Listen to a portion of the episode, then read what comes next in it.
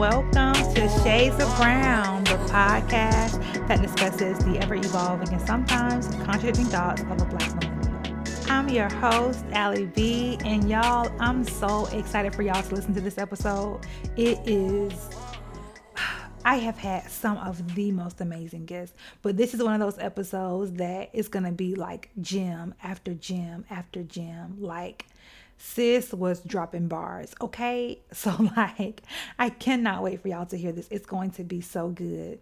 I have a special guest, clearly. a special guest with me this week to talk about uh, faith and feelings, the intersection between spiritual maturity and emotional maturity. And it's just such a good conversation. My special guest is Kobe Campbell. She's an award winning licensed trauma therapist and Christian counselor who loves to walk with people through their dark seasons as they discover how God shows up for them in their mental health. She's the owner of the private practice, the Healing Circle Counseling and Wellness in Charlotte, North Carolina, and she hosts the Healing Circle podcast with her husband Kyle, where they talk about mental health, faith, and relationships. She's been featured on Blavity, xoNecole, Good Morning Charlotte, and more. She was named one of Charlotte's most influential women by Charlotte lately in 2020 and was awarded the Woman to Watch Under 30 by Wilma Magazine. The woman is amazing, okay? Period, point, and blank. And y'all are about to see why in just a few minutes. Before we get into the episode, let's get into the brown beat. So, I didn't mean for the brown beat to be so highly focused on like TV and film, but stuff be good and I be wanting to talk about it. So, here we go. Over the weekend, Judas and the Black Messiah came out. Hopefully, I got the name right. Y'all know I can jack up some names. Yeah, that's right. Judas and the Black Messiah came out. The story, the movie that documented the story of Fred Hampton, who was a civil rights activist and Black Panther. I had known a little bit about Fred Hampton, so I knew his fate ultimately, but I didn't know the inner workings of it. Like, oh my gosh I don't want to spoil the movie, even though it's a you know a film about a real person. These are these were real events, you know, and it's public knowledge. But if you don't want any movie spoilers, go ahead and skip ahead to the Let's Unpack It segment. But y'all, this movie it was good. I typically don't watch movies like this because they trigger me in a way that um, they bring about feelings of hatred, rage, disgust um, for white people. Um, but I watched it anyways, now, and I'm glad I did because it was so good. Of course, we know America's trash, and you know America's racist, and the government has killed you know all kinds of black men. But this one hit different because of how the FBI infiltrated the Chicago chapter of the Black Panthers by using a black man. That thing right there, man, it really do be your own people. And it's like my friend Malijah, who has been a guest of the show, he made a good point. He was talking about how you know we we, we all we often say, specifically in our generation, where are the black men, you know, stepping up, and where is our Malcolm, and where is our Martin, and where is our blah blah blah blah blah, you know. But it's like, why would black men keep stepping up when history tells us every single time there is a black man with political power and influence, he is murdered. And not just assassinated, but it's government involvement. And it just breaks my heart because it's just like you can't get mad at brothers who don't want to take that role, you know, that their rightful place as leader because it's like it's too dangerous. And I get it, you know, like Fred Hampton was one of those people who was like, you know, like I'm gonna die for this. But everybody ain't trying to die, you know? Fred Hampton was 21 years old when he died, when he was murdered by the government. Like straight up, it was so bad, y'all. It was so bad. With Martin Luther King, it was more of a conspiracy, and they had a civilian do their dirty work. But for for Fred Hampton, it was like they just went straight up in there, badges and all, and like murdered the man. 99 shots were fired in that raid. 99 shots. For why? For why?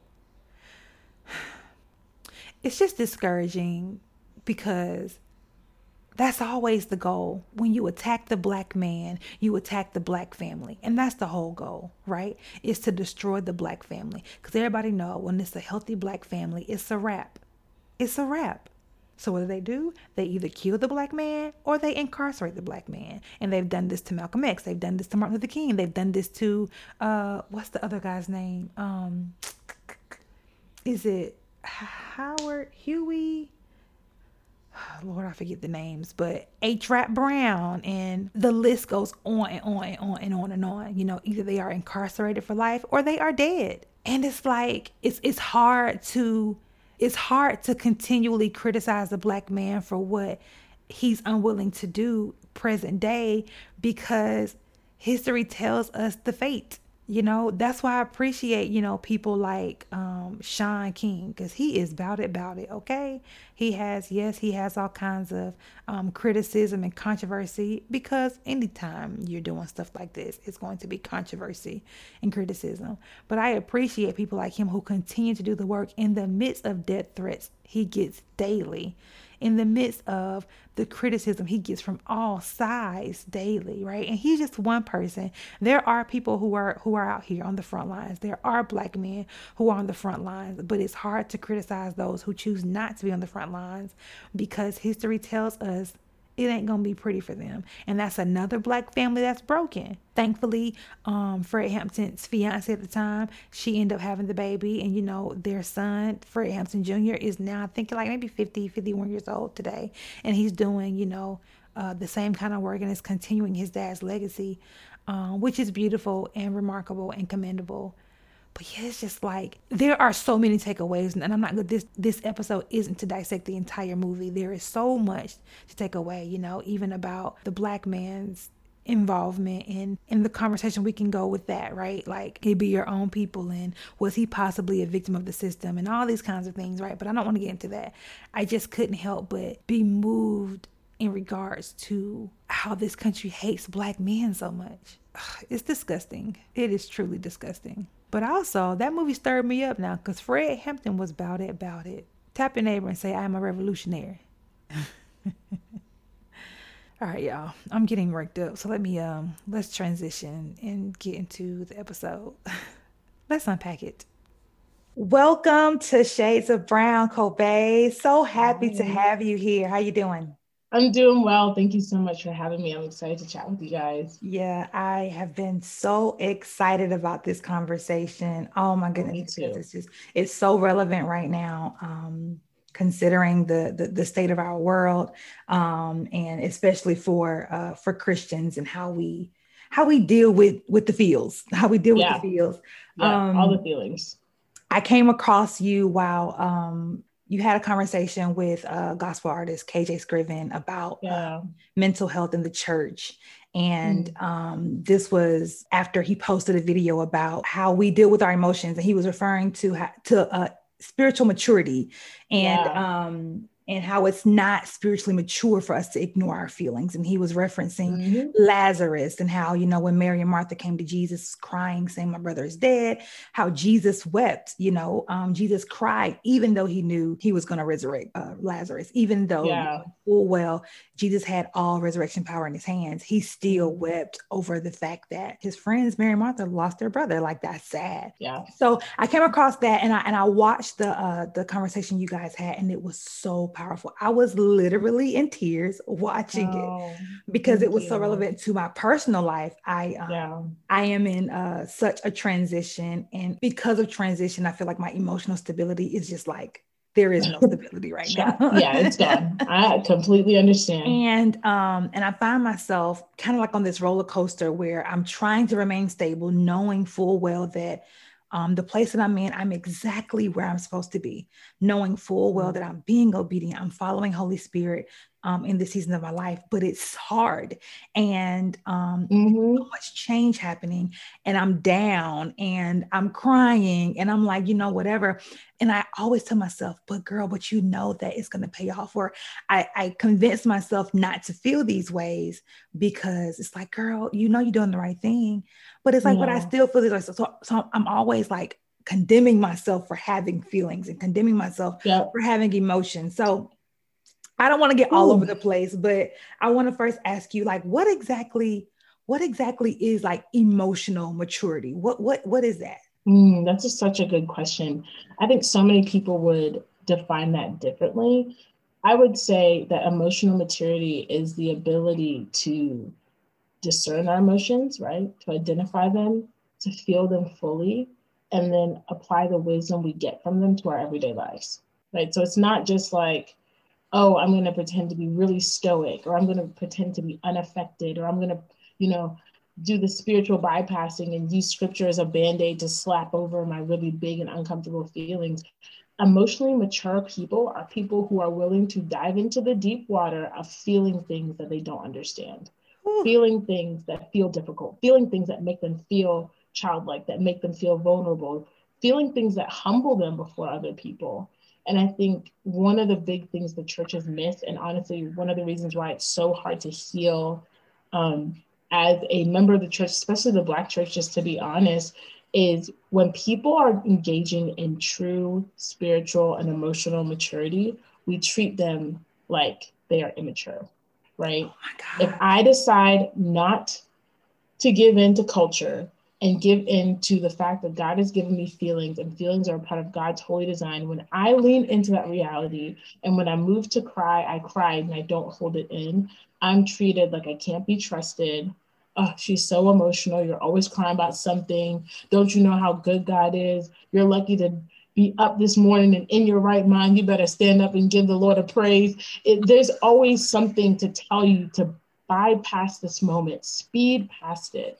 And I think there's so many people longing for wisdom, but the treasure of wisdom is in the depth of our hard emotions. And you're going to miss the wisdom that God wants to use to propel you into your purpose if you keep bypassing these big, hard, confusing emotions.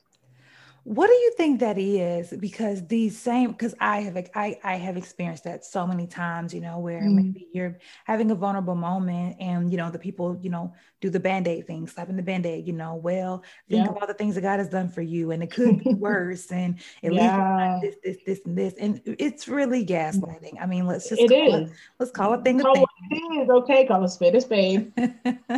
um, but what where do you think that comes from? Because these people too are struggling struggling, I'm sure. These two people mm-hmm. are also having moments. Is it that we just don't know what to say and we just we just want to say something? What is that? I think there's a pride in in the church and in the world. There's a pride tied to utility, right? Mm-hmm. I must be helpful to you. I must be able to solve your problem. And when someone brings to us a big emotion that we have not addressed in ourselves, we cannot help them. So we tell them to just bypass it because that's what's most comfortable for us and our desire to be useful to other people. Mm, that's so good.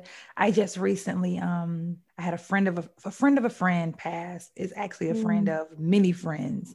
So I have yeah. many friends currently grieving, and I texted a few of them, and I just don't know what to say. You know, and I told them, I'm like, I don't know what to say, and I was literally having to stop myself from going to the, you know, like that uh utility place of like, I just want to be helpful. And it's like, listen, yeah. I I don't have it. You know, mm. I just want you to know that I'm here. yeah. I just want you to know yep. that I'm here. But that is so true. We just want to be helpful.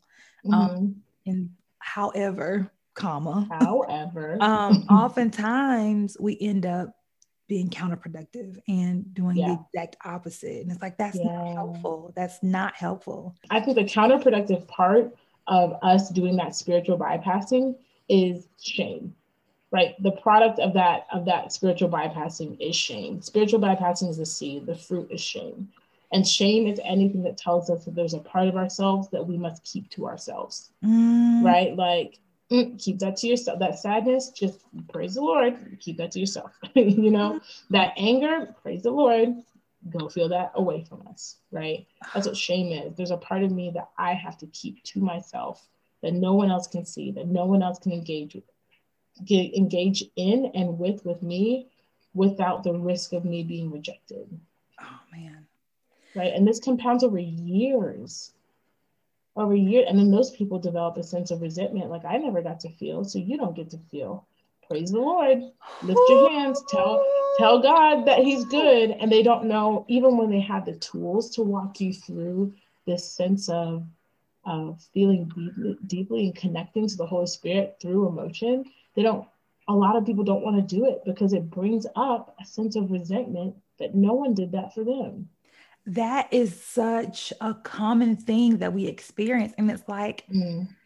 why do we want people to like accompany us in our own misery? It's the crazy yeah. thing. Like, it really is. Oh my goodness. I just, I don't know. I just so, so, so, many things about the human behavior, especially black church folks. It's just like make it make sense. make it make sense, please. I do strive to be one that remains authentic. It's hard though. It's so hard. It is hard. Um, because I do feel so immature. I do. I'm like, I shouldn't be here. I shouldn't mm. still be mm. here. I've come so far. So why do I still feel this? And I've yeah. moved beyond that. Why do I feel that? How do we how do we move from a place of um, self condemnation to compassion and remain um, in a place of authenticity, even though those around us uh, may not be in that place?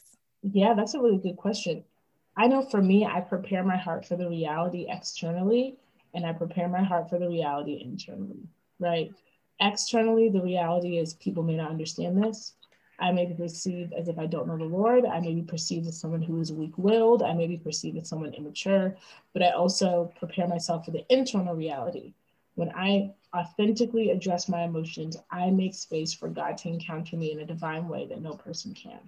Ooh, right? My God. Can we just stop right there? Oh my gosh. Oh my gosh. That's so good because I think what's been happening, and I, I, can, I can let me see. I'll speak for me, okay? you know, I'm speaking for myself. It's like for it's it's been like even even even even recently. I started, I started the Daniel fast. Uh, it's something I try to do. Emphasis on try to do every bless you every January, and um, I I failed. Okay, I failed because I was just so in my feelings about so many things, and my heart just wasn't postured in a way that I was allowing God to, you know, do His thing. Yeah. So I stopped because I'm just like, Lord, my I'm, i feel I'm feeling this way. I'm feeling disappointment. I'm feeling discouragement. I'm feeling uh, I'm distracted. I'm feeling all kinds of stuff. So how about like I just come out of this later instead mm. of depending on Him to enter that space and mm. with me in that space and like carry me through the discouragement and carry me through the distraction and carry me through. You are preaching right now. Like you it really was like are. it was like let me just shut down and just do something else because I don't want to I don't want him to be in the space with me. But that's the thing though, when we yeah. are honest with ourselves and when we are like true with our feelings and emotions, we invite God to transform us in that space. Yep. Yep. We do things in the midst of what we feel, not in the absence of what we feel. When we do things in the absence of big and hard feelings, we are moving into a space of performing. And so many of us have been taught in church to perform. You perform. You are showing up to prove something. Yeah. Right. And so when you perform, it's because you think you have something to give. So many of us, when we feel completely depleted and we feel like we have nothing to give to God, we don't go to Him.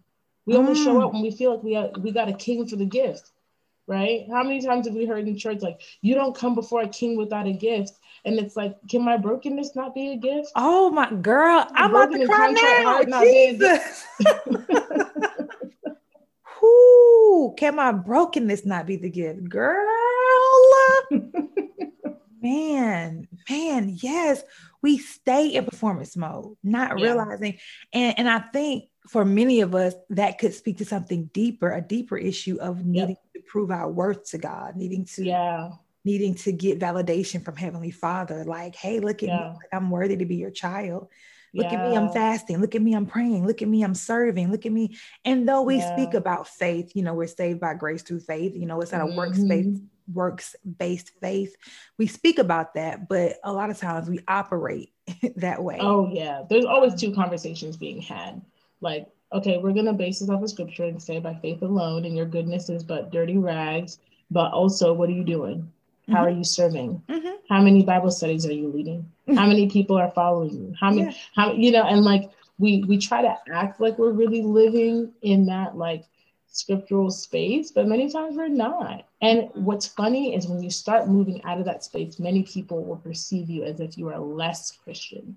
Like when you begin to walk in a space of assuredness in your daughtership and your sonship, um, as Abba's child, as God's child, it won't look like earning and working all and, the time. And that is tricky. That has been very challenging for me because I mm. grew up Pentecostal. Pentecostal, uh, what is it? Hand clapping, foot stomping, tongue talking, Pentecostal Church of God in Christ. Okay, Ooh, I, I grew, yeah, I grew up in a very legalistic environment, and when I began to seek God in a very personal, intimate way in my mid twenties, um, I began to see what you're what you're describing. It's like, wait, yeah. Though I feel though I feel closer to God than I ever have before, mm. it looks so vastly different yep. than what I'm used to. And I now feel like I'm not, am I even Christian? You know what I'm saying? It's like it was this yeah. It was this really, really weird thing happening because I'm like, wait, mm-hmm. I, I, should be more like them now because I'm mm-hmm. and it, it, it, it just didn't happen like that. Yeah. Um, so that is so so so true. Yeah. Bringing up the bringing up the Lazarus story again because it, mm-hmm. it really blows my mind when you really break it down. You know, we, we know that you know Lazarus died and Jesus um, raised him from the dead. We know that and we talk about it and we know it's a short scripture in the Bible, Jesus wept, yada, yada, yada. But when you really break it down, that's like wild. Like, why would Jesus be crying when he knew Lazarus was only dead before a moment. Like, mm. but why do you think it was important for Jesus to display that to us? Yeah, uh, I think that it was so important for Jesus to display that for us to read now, thousands of years later, because I think in that moment, God was showing us that we need our full range of emotions to live life fully. Mm. You don't get to just live life with only happiness. You know, we get to see Jesus happy, angry, sad, betrayed, right? Even we even get to see a sense of envy, right? When he says the Son of Man doesn't get a place to lay his head down, y'all do though. Enjoy. Mm. We get to see Jesus live the full spectrum with the full spectrum of emotions. And guess what? He's without sin. Whew. So, what does that mean for all the people who tell us that we're sinning in our sadness when we cry, or we're sinning in our anger if we feel it for too long, right? We're, we're sinning if we feel these big emotions or if we express these big emotions. And yet, Jesus experiences and expresses the full range of emotions, the human experience, and was sinless. I have not once ever considered that. Like, that he felt so deeply every emotion, yet remained sinless. Cause you're so right. You know, when I'm really, really angry, I I feel so far from God. I be like, this, ah. like God is not pleased. God is not pleased, you know, and it's like, but it's just the emotion, you know, like yeah. we I one thing that um that was mentioned in the conversation you had with KJ Scriven is like, no, our emotions can't be the Lord over our lives, but yeah. we must, we must give space to feel yeah. them. Yeah. Wow, he experienced the full range of emotion and was yet sinless. That is powerful. Even yeah. the MVPs, that is powerful. Because you know that they'll tell us real quick, like that is the like when it comes to emotions, that's mm-hmm. the ultimate, like, uh-uh. You leave. You, you don't feel that. Yeah. Mm-hmm. Absolutely. And it it's like you talking about not letting our emotions be the Lord of our lives. Like I always say, our emotions are the check engine light of our soul.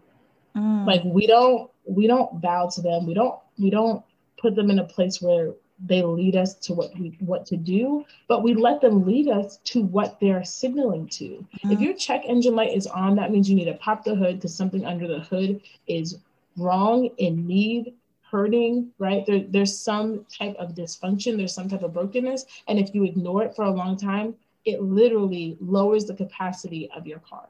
Yeah. Like it lowers the car's ability to last for a longer time. It affects a, a car's ability to drive. I think it does the same thing to us, right? Mm. There are literally studies that show that there are people who, when we don't express emotions, you are more likely to get sick. There are certain mm. toxins in our bodies that can only come through sad tears.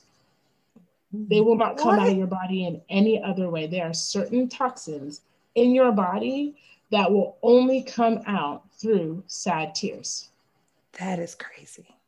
Happy tears and sad tears have different sodium content. They literally have what? different saltiness. When you are sad, there are certain toxins that have to come out. Yo. And yet we have this pride of like, oh, she never cries. He never cries. And it's like, yeah, you're probably real sick too. That is crazy. Yeah. That gives that gives new language for what we know to be true about when we keep things bottled up. You're ticking time bomb, or Yep. you know that that kind of thing. It's like no, there's science to prove that you Yeah. are keeping poison inside. Yep. Wow, wow. People of God, please feel your feelings. uh, one of my favorite people, period, in life is uh, Melissa Fredericks, Kev on Stage's wife. And I Mhm. listen to all of their content, like everything they put out, I'm like listening. And recently she was talking about how she kind of just re- in her emotional state, she kind of just remains at a plateau. You know, things are really, really good. Um, she doesn't allow herself to feel it. If things are really, really, really bad, she's just kind of just like in the middle Mhm. and um and she was saying how it kind of robs her of really really good moments because she's afraid if she gives her gives into the good moments then she's susceptible to feeling the feelings of the really really bad moments Mhm. You, you just spoke to a little bit because but can you lean into that about why why we need to give into whatever that feeling is? Um and maybe there's a fear behind that. Like if we give into if we you know allow ourselves the vulnerability to experience extreme joy then we may be afraid of what that means if that's taken away from us. Can you like speak to that a little bit? Absolutely. I think that there is this really widespread myth that we can control how we are affected by other people. Mm. And that is one of the many ways that we give into that myth is I won't let myself feel this from this person because if I experience sadness, I don't want to have to experience that from another person, Mm. right? And the reality is when we shut down one emotion, we shut down all emotions. Mm.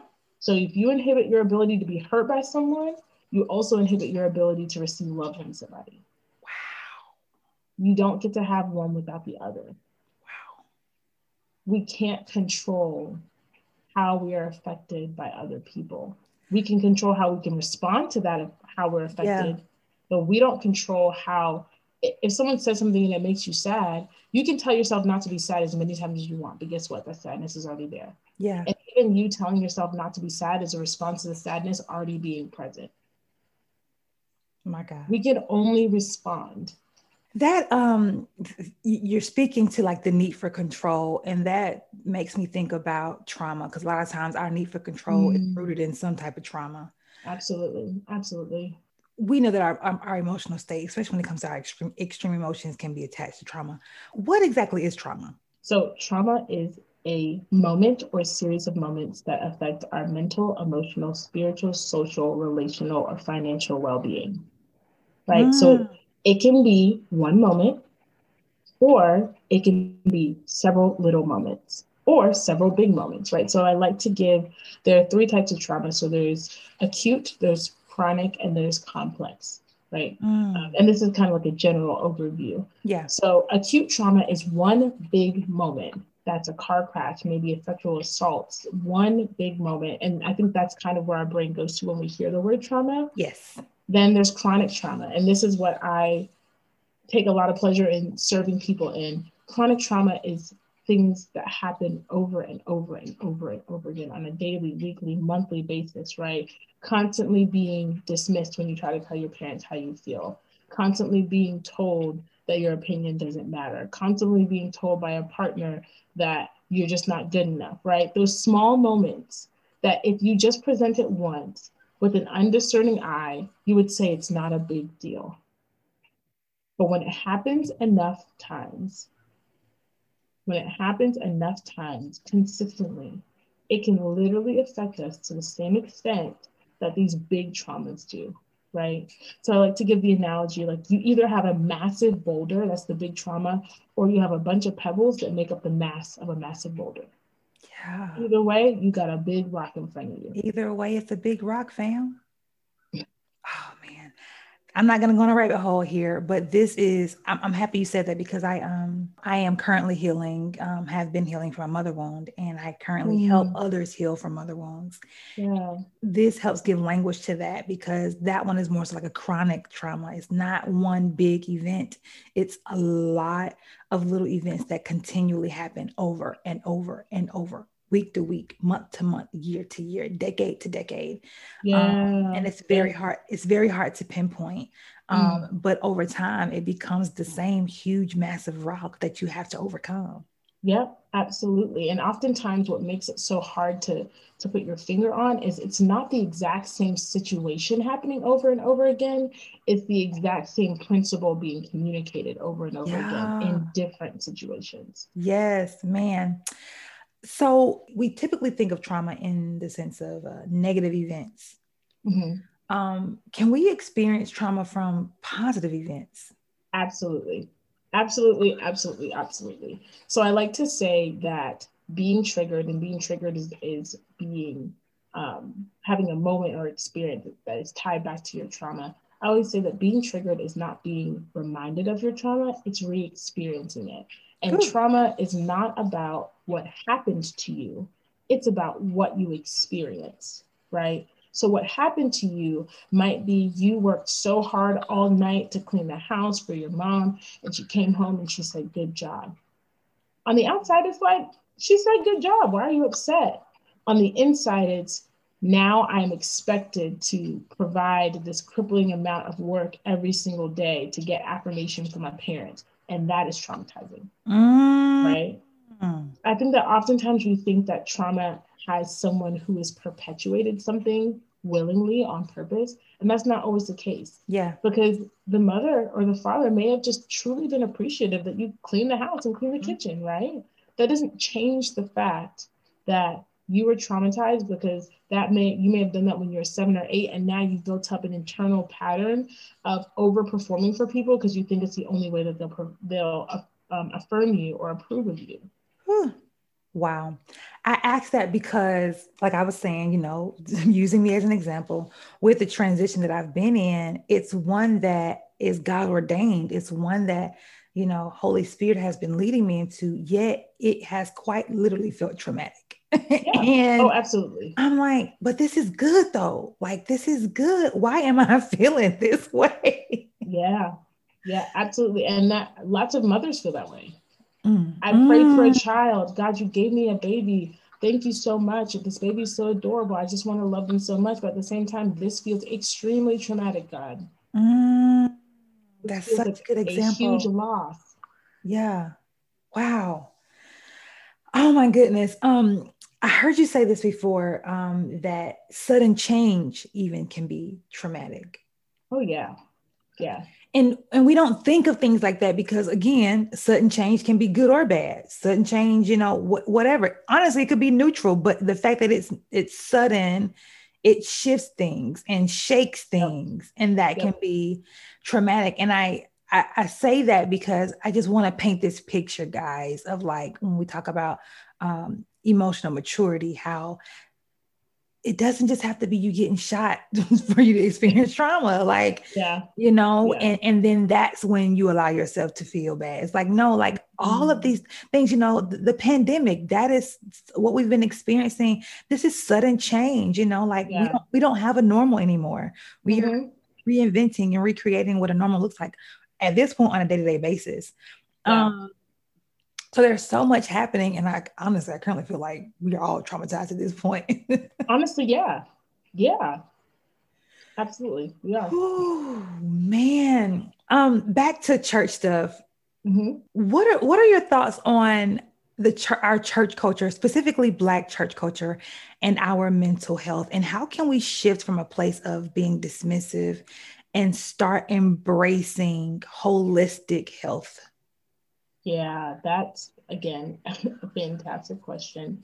So before I make this critique, I want to first say there are a bunch of amazing, beautiful, redeeming Christ reflecting qualities about the Black church. Yes. And so I, I don't want to miss that, you know, as as you critique it. And so I say it as someone who's a member of the church, not yes. as someone outside looking in, right? It's almost like you I could I could talk a little something, something about my brother, but you can't say nothing. Yes, yes, yes. I like I like I say over here at Shades Brown, we don't do no black church bashing. Absolutely. And I'm a member of the Black Church. So I, so I love, I love, love, love the Black Church. Yes. I also think that the Black Church, like many other churches as well, um, I think that there is a sense of fear that is valid historically, right? The profession has not been one that has been historically welcoming to Black people. So I get that. And I honor the ways that some people are skeptical. Um, and I don't want to push anyone beyond what their limits are. So I honor that as well. But I do think that there is a resistance hear my heart in this analogy. Yeah. I'm not saying that therapists are Jesus, but hear my heart. There was a resistance in the Black church akin to the resistance that the Pharisees had when Jesus showed up with a new system. Mm-hmm. Right? Because Mhm. Jesus shows up and then people start getting healed outside of the synagogue. Mm-hmm. People start start getting healed outside of the temple. Yeah. right? And instead of saying, How are you doing this? Come teach us, the Pharisees are like, How do we stop this? Mm. How do we make sure that, that they literally see people get healed and they don't even care about people getting healed? They care about their position being threatened. I think that. The shout. Oh, not the mother home. I think that is a lot of what's happening in the mental health yeah. space. Yeah. People are experiencing real healing in the therapy room and not in the church house. And instead of the Black church saying, How are you doing this? Come join forces with us. We want to share resources with you. They're over here like, How do we stop them? Because these people are younger than us. And I'll be darned if someone younger than me has authority over me. Right? Oh my God. We forget that Jesus was, when he died at the end of his ministry, he was 33. Yeah. He started when he was 30 Yeah. but he was in the temple reading and learning when he was 12 and saying wise things, Yeah. right? Jesus was younger than a lot of the people, a lot of these Pharisees, he was younger than them. Yeah. You think about the fact that he had wisdom beyond them, but he was younger than them. And these people were not willing to give up their position for the sake of true healing for other people. They were not willing to learn from people, someone younger than him, and they were not willing to give up their position for someone younger than him. And a lot of us Black people in the mental health field are younger than a lot of the elders in the church. Yeah. And they do not want to give space to someone that is the age of their child, even if it means people get healed. Who, girl. I just, oh, I just have so much to say. Okay, let me, let me, whew, let me woosah. How would you guys? Because you are tapping on something right here. And this is where my biggest critique comes in regarding the Black church is if first Christ was the center of the church and then the needs of the people, we could so easily get rid of pride and ego. Yeah. If my position is here, I was called by God to serve, you know, to bring glory to God by serving the local body. Yep. You know, and the health and, and to maintain uh, the health of the body, then I shouldn't be so like mad if somebody else or another organization is able to help the body. Yeah. It, I think this goes into how we have placed uh, spiritual leaders on pedestals and Mm. have um, positioned them to be the answer for everything. You know, Oh my gosh. they, they're our they are our financial advisors. They are our Mhm. spiritual counselors and our mental health counselors. They are our marriage counselors. They are our Mhm. I mean, everything. And it's like, who made them everything? Like, no, no. Yeah. It just speaks to uh how I see, and it honestly kind of breaks my heart. I'm a I'm a PK, so it, it kind of breaks my heart where when I where I see a lot of preachers, specifically black male ministers, their entire identity is wrapped up in their position, in their titles and their callings. And it's like if you knew who you were outside of this, you wouldn't be so threatened that the local church is is changing, that millennials or, or new that you know our generation or the generations coming behind us that we're embracing something else. You wouldn't be so threatened if you actually knew who you were and knew that Yeah. that methods change. You know that like Yeah. uh, that cultures change and our and Yeah. our our needs don't per se change, but how we address them changes. You know, That's a perfect way of putting it. And you think about it, it it is that in itself is a sign of trauma.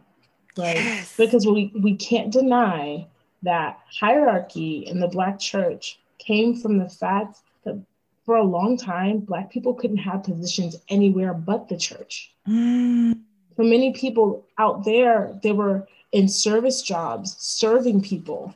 But when they got into the church house, other people were serving them. mm. Then they had an armor bearer. Then they had somebody do. Then they had someone wiping the sweat off their forehead. Then You they, talking, right? man? You talking? A lot of people, yeah, they love Jesus, but also you can love Jesus and sometimes use him for your own personal agenda. And a lot of these people had never experienced what superiority felt like in a world that constantly told them they're inferior. So they come into the church, traumatized by the world, and say, instead of letting go of the church, the world standards, I'm going to take the world standards and apply it to the church so that I can be on top. And now that we are pushing back against that, it is it's a whole problem. Yeah, it is. It is. Whew, that was a lot. Yeah, I'm just gonna give y'all a second to just breathe in. Breathe breathe. Uh-huh.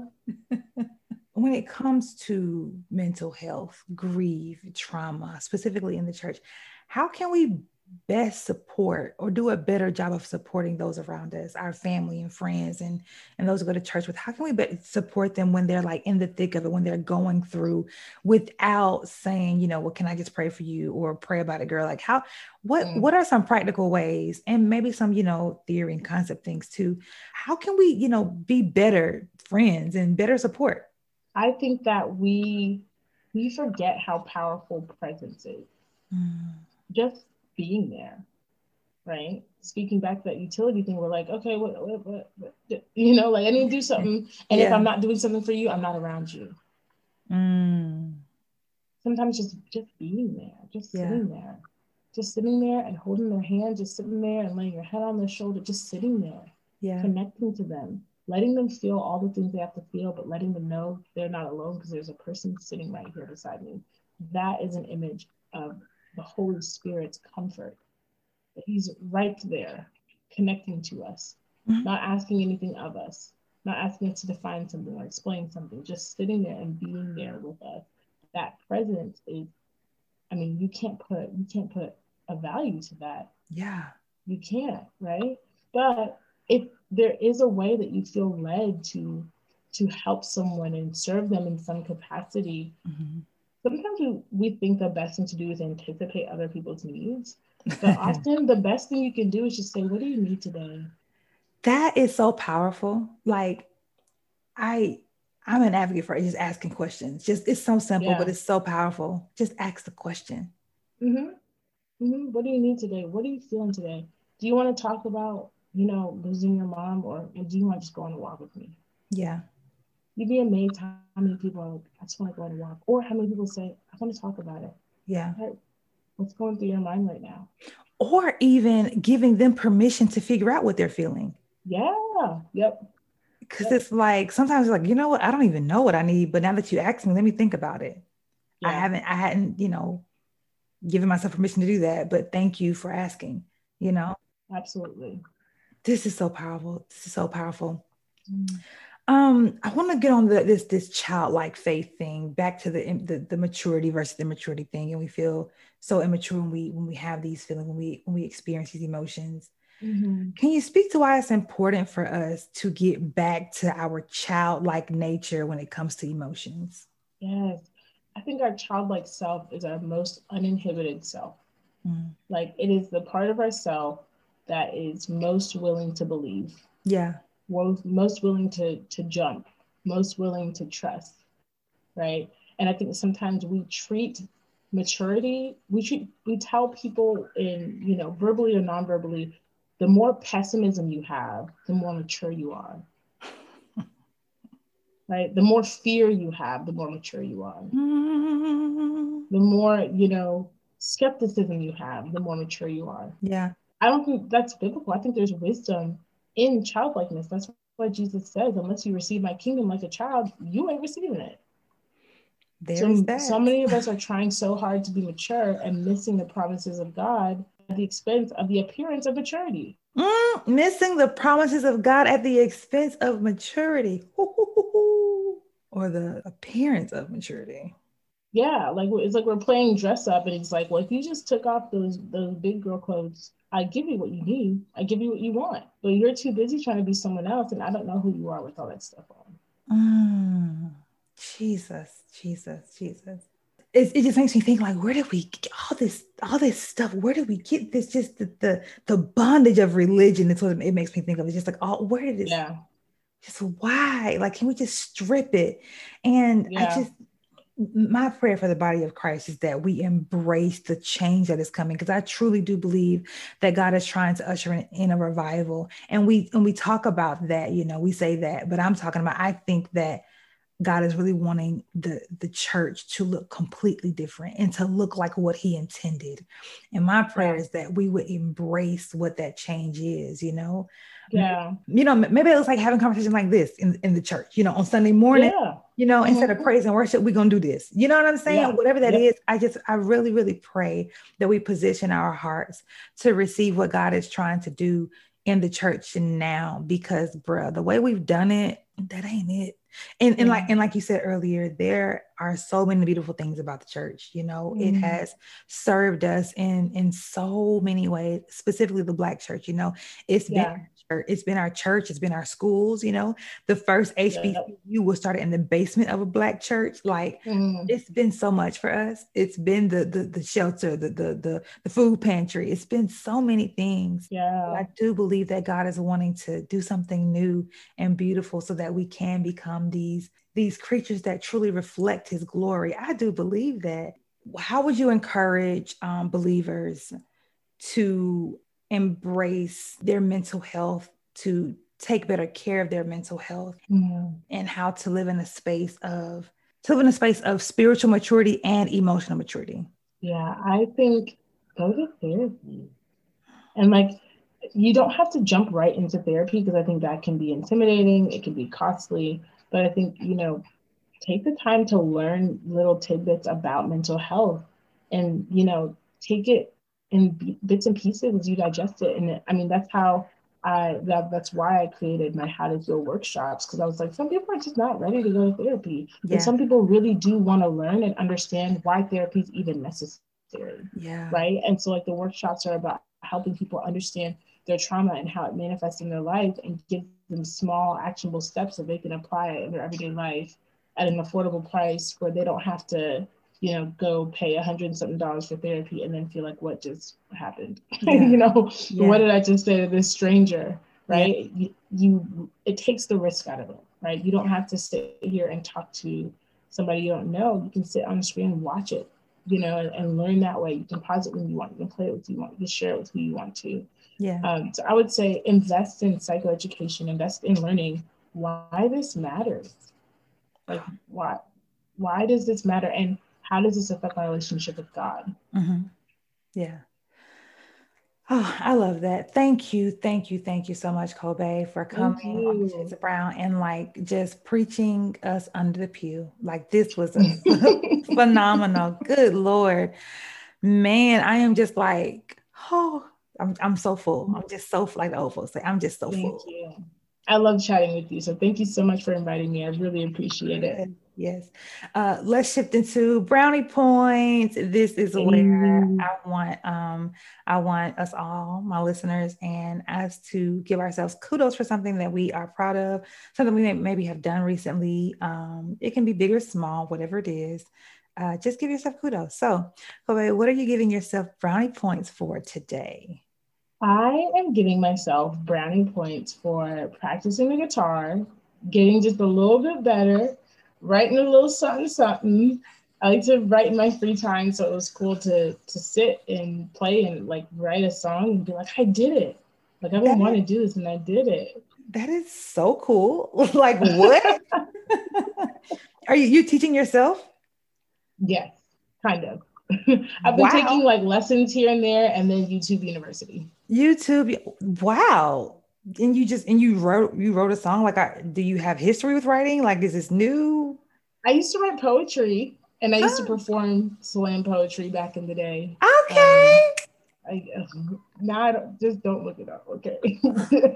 now I feel bad for exposing myself. Um, so I was like, I, I like music and I'm playing guitar, what if I like put these lyrics to songs, to you know, the guitar and make a song? So it was fun to just play around with my three Oh. chords, make a little song. that is super cool. Like, I just I'm so impressed. Thank you, thank you very much. I am um, giving myself brownie points for um, making progress in my recovery from being a perfectionist. Um, Mm, I was.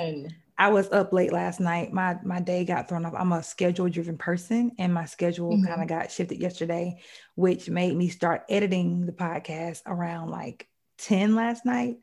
Um, mm. and it was gonna take. I, I knew I would have been up to like three in the morning getting the episode done. I said, you know what? Yes, the episode needs to be released tomorrow because I release on Tuesdays, but mm-hmm. I'll just finish in the morning. Typically, I want to, you know, I release it at midnight.